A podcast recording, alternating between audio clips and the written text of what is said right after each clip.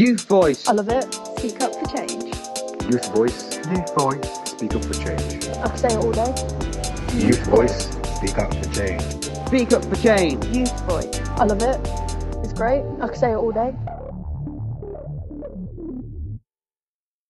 Welcome to the Youth Voice Speak Up for Change podcast. This is episode four on floating support and move on in St Basil's. My name's Abby, my pronouns are she, her, and I'm chair of the Youth Advisory Board, and I'm joined with Kerry. Hi, my name's Kerry and I'm the team lead for Warwickshire Floating Support. My pronouns are she, her. Thank you. So, before we go on to the main podcast, we always have a random question. So, I'm going to ask you the Youth Advisory Board classic. If you were a potato, what potato would you be and why? I'd be a sweet potato and I'd be a sweet potato because it's colourful inside. The skin's hard on the outside, but it's nice and soft inside, so I'd be a sweet potato. Thank you. So, to start off with, can you please talk a bit about your role?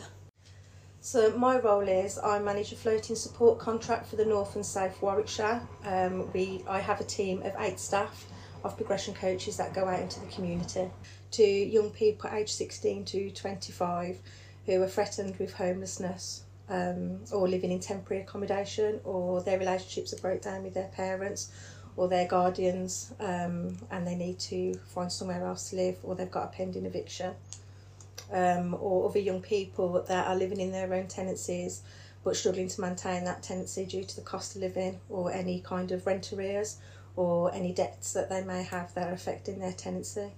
Thank you for that. So, the reason we're doing this podcast is it was brought up in one of the Youth Advisory Board meetings that a lot of people don't know what to expect from floating support, don't know what support is available. So, we thought that this podcast could clear up any questions that people have um, and to get to know what support is available for them when they move out of projects. So, firstly, what's the difference between a progression coach in accommodation and a progression coach in floating support? So the difference is the progression coaches in accommodation work with the young people that are just mainly in accommodation and the progression coaches that are out on floating support go out into the community so they can go out and meet young people out in libraries, CAFs, in supermarket cafes, any kind of community community centres, libraries. They can go out to the temporary accommodation at the staying in, the B&Bs at the staying in, or go out to the houses at the staying in with um, sofa surfing. So there's more flexibility where they can meet the young people. Thank you. So, what is the process of floating support? So the main process I think that's most important for floating support is other professionals seeing that those young people need that support and getting that referral in. Once the referral comes in, um, the young person completes a telephone assessment. We can go out into the community to do that assessment face to face, and then they'll be allocated a progression coach who will go out and sign them up into support and complete an action plan to see what action plans can be put in place and support plans um, to give that blanket of support really for the young person. So, the next question is How can floating support help a young person and what can you help with? So, once the referral comes in and we go out and sign them up into support and we put that action plan in place, it's about finding what support that young person wants help with. So, it might be they need some budgeting support, they may need employability, uh, finding out any courses that they can go on, um, upskilling them, putting them on any training, finding out what debt they've got, if there's any substance misuse, if they need any referrals to Compass or CGL, if they need any mental health support, so we can reach out to the community to mental health support services in the local community. Um, they may just be setting up their own tenancy, may need rent help, well, support with rent in advance, uh, grants for white goods so they can sustain and maintain their own independency by living independently, confidently on their own. They can have up to two years of support unless they turn 25 beforehand, and then we refer on to another support agency that will help them moving forward with support once they turn 25. So, once a young person is successful in getting their own tenancy, it can be quite daunting setting up all of the utilities.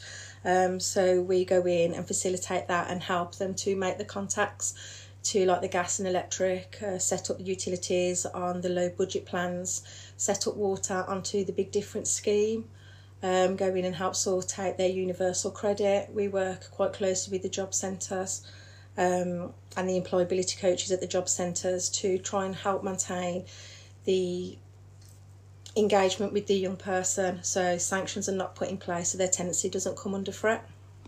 So, what advice would you give to young people who are going on to move on? The best advice I would give is to engage with all services that are offering that support.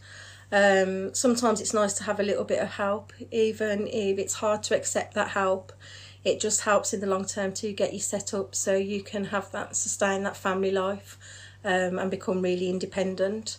It's nice to have somebody that can do those phone calls for you and get things set up so you have that confidence moving forward to continue to do that yourself. And it's also nice to have somebody at the end of the phone that you can call to ask for that help, and that help is received and given. Sometimes it's not about having a bunch of people telling you what to do. Sometimes it's about having that one person that cares and will actually come in and help you get settled and not want nothing back in return. So it's just about relying on that one person that's offering that support to you. Sometimes support doesn't have to come from a family member and it doesn't have to come from a friend. Sometimes professionals really do their job because they have a passion to help. So it's about finding that rapport and getting that relationship with that one professional that will come in and help you. So, what advice would you give to young people and staff about building up a good relationship? As you were my support worker and we had a really good relationship, so what advice would you give to others? I think it's about listening to what the young person wants help with, not telling them what you feel that they need to change about themselves or what they need to work on. It's about building that trust that whatever the young person tells you, you share their story with them and you walk through life with them um, so you get them that support that they need. Um, it's about fighting their corner with other professionals so they get that support put in place and just showing them that you're not going to give up. You are going to be there at the end of a phone call and you will put that support in place as and when they need it and when they're ready to engage in it. So, as I've already said, we did build up a good relationship and you helped me a lot. So, how do you how do you help others? It's about being consistent within your support, telling them the support that's available, telling them the support that you're going to give them, and following through on that. Not giving them reason to doubt the support that you have offered. It's about being there for them when they need you. It's about not giving up at that first hurdle. So if they stop engaging or they don't want that support, but you as a professional know that they need that support, it's about still fighting that young person's corner and not giving up and still trying to reach out to them until they're ready to engage. Because if they came through to a service or they've been referred from a professional, they actually do need that support. So it's your job to not give up on them, to try and build that rapport. And if you keep trying, that young person will then see that you actually care and that you haven't given up at the first time they've swore at you or told you to go away or told you that they didn't need support or they've hung up on you.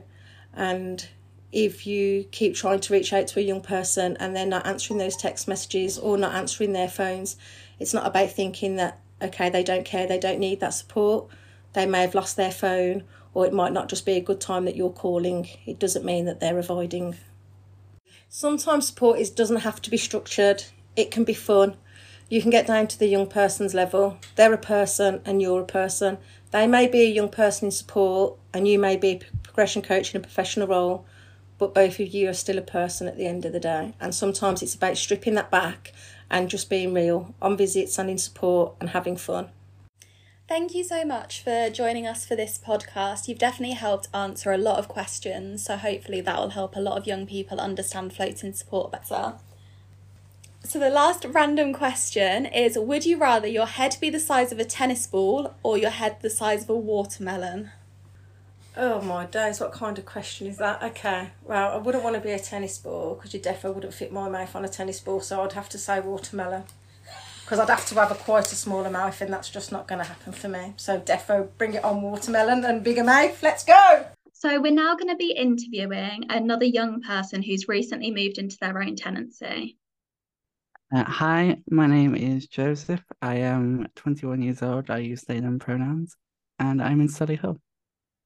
Thank you. So, the first question I'm going to ask is How did you feel moving from a project into your own tenancy?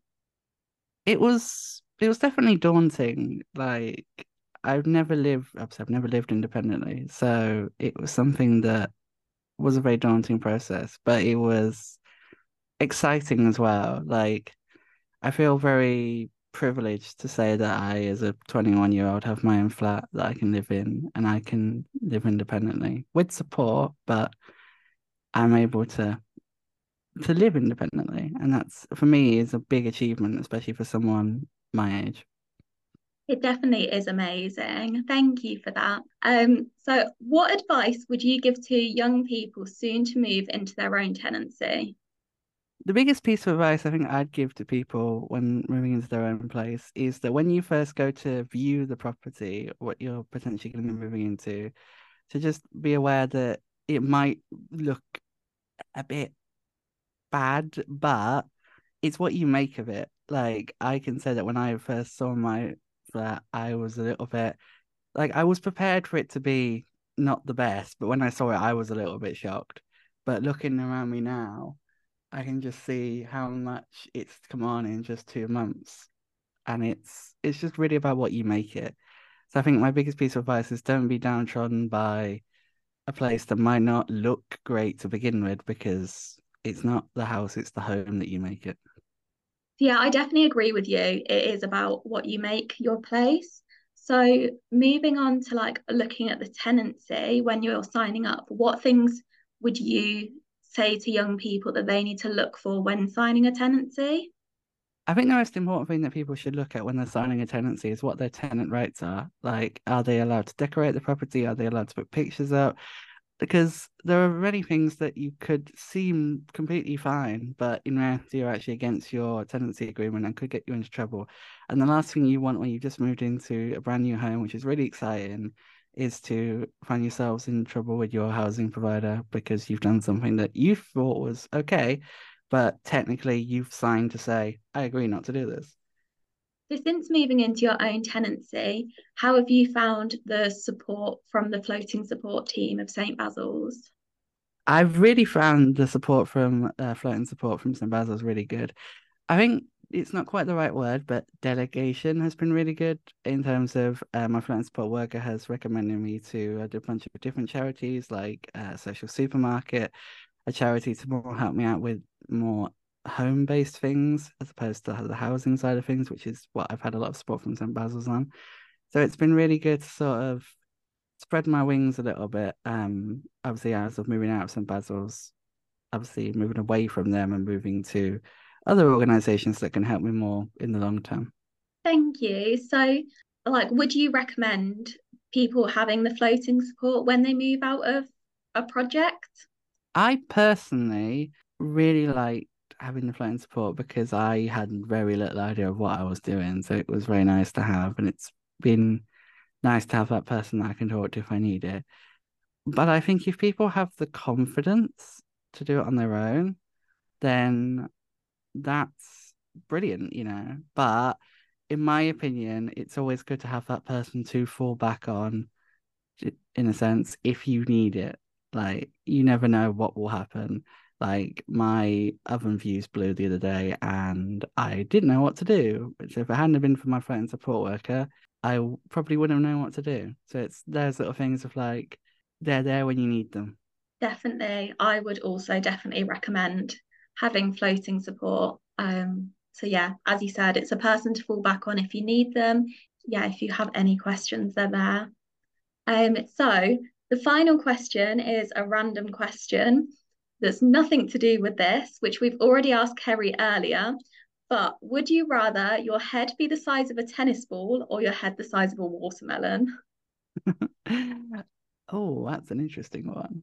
I think I think I would say the size of a watermelon, just because or the first thing that immediately comes to mind is that seems more normal sized as opposed to a little teeny tiny tennis ball on top of a little tiny neck. But um yeah, I think a watermelon would be better because you can. There's more. I don't know. There's there's more you can do with a watermelon. I'm I'm thinking way too much into this, but thank you, thank you so much for answering all the questions. Thank you to both Kerry and Joseph for being involved in this podcast, and a special thank you to Grand Union for letting us use their bothy to record this podcast in a safe and welcoming space. And thank you to everyone for listening. The next podcast will be an interview with our CEO, Jean Templeton, all about St. Basil's. Youth Voice, speak up for change. Youth Voice. I love it. Speak up for change. Youth Voice. Youth Voice. Speak up for change. I could say it all day. Youth Voice. Speak up for change. Speak up for change. Youth voice. I love it. It's great. I could say it all day.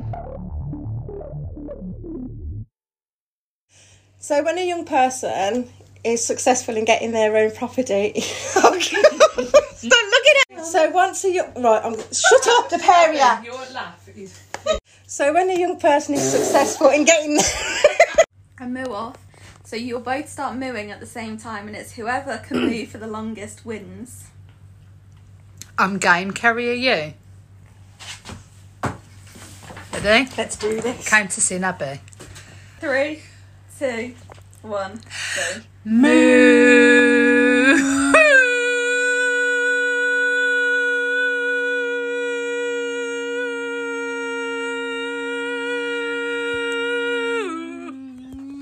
I'm gone. Can we do winner? Chicken dinner. Again, because I started laughing and went too hard. I would. Right, no, please. Mamma mia.